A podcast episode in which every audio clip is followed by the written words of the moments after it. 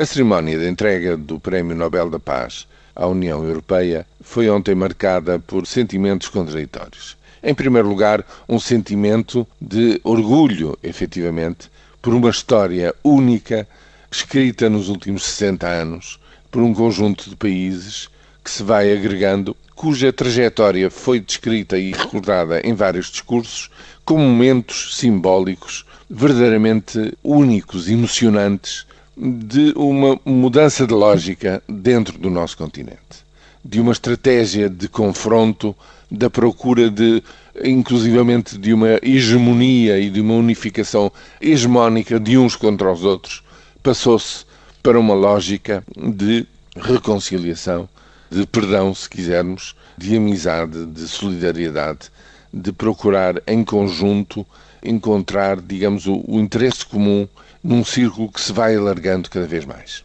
Foram recordados momentos verdadeiramente únicos, simbólicos dessa caminhada. O problema é que quando se passou a falar do presente, nós vemos que esses sinais, essas iniciativas, essas figuras que se transcendem na história estão ausentes e não se vislumbram grandes razões para estarmos verdadeiramente muito entusiasmados com o presente houve dois compromissos, ou digamos assim, dois pontos referidos por João Barroso nesse sentido. O primeiro de que a União Europeia não para, continua, seremos mais dentro em breve. Em janeiro é sabido que a Croácia tornar-se-á o 28º membro da União Europeia. Outros países nos Balcãs estarão também prestes a aderir. E, em segundo lugar, a afirmação de que defenderemos o euro. O euro é a ponta de lança, digamos assim, de tudo aquilo que foi conseguido construir nos últimos 60 anos. Mas, como dizia, o que também vem ao de cima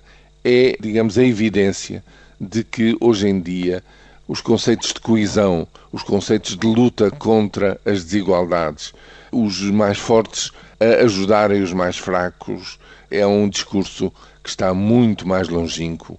E, ultimamente,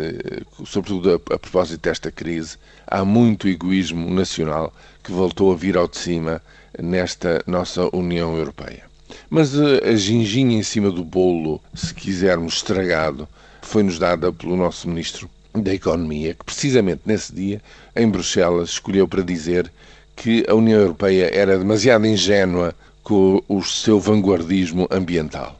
Que há regras ambientais que tornam pouco competitivo o investimento, agora que ele só fala em reindustrialização, e, portanto, faz um apelo para que a União Europeia se deixe dessas modernices e se alinhe mais com o resto do mundo que não tem estes critérios tão avançados e, portanto, tão caros do ponto de vista ambiental. Ouvir um ministro nosso da Economia dizer uma coisa destas, numa altura em que acabou, enfim, há poucos dias, a Conferência de Doha, na qual a União Europeia continua a ser a ponta de lança para conseguir um novo acordo pós-Kyoto que envolva todos os grandes emissores de gases com efeito estufa, quando é sabido que a União Europeia se constituiu metas próprias para dar o exemplo e procurar arrastar o resto do mundo para uma posição mais responsável para o futuro de todos os nossos filhos e dos nossos netos, foi, sem dúvida nenhuma, a faceta pior neste dia que se queria de comemoração.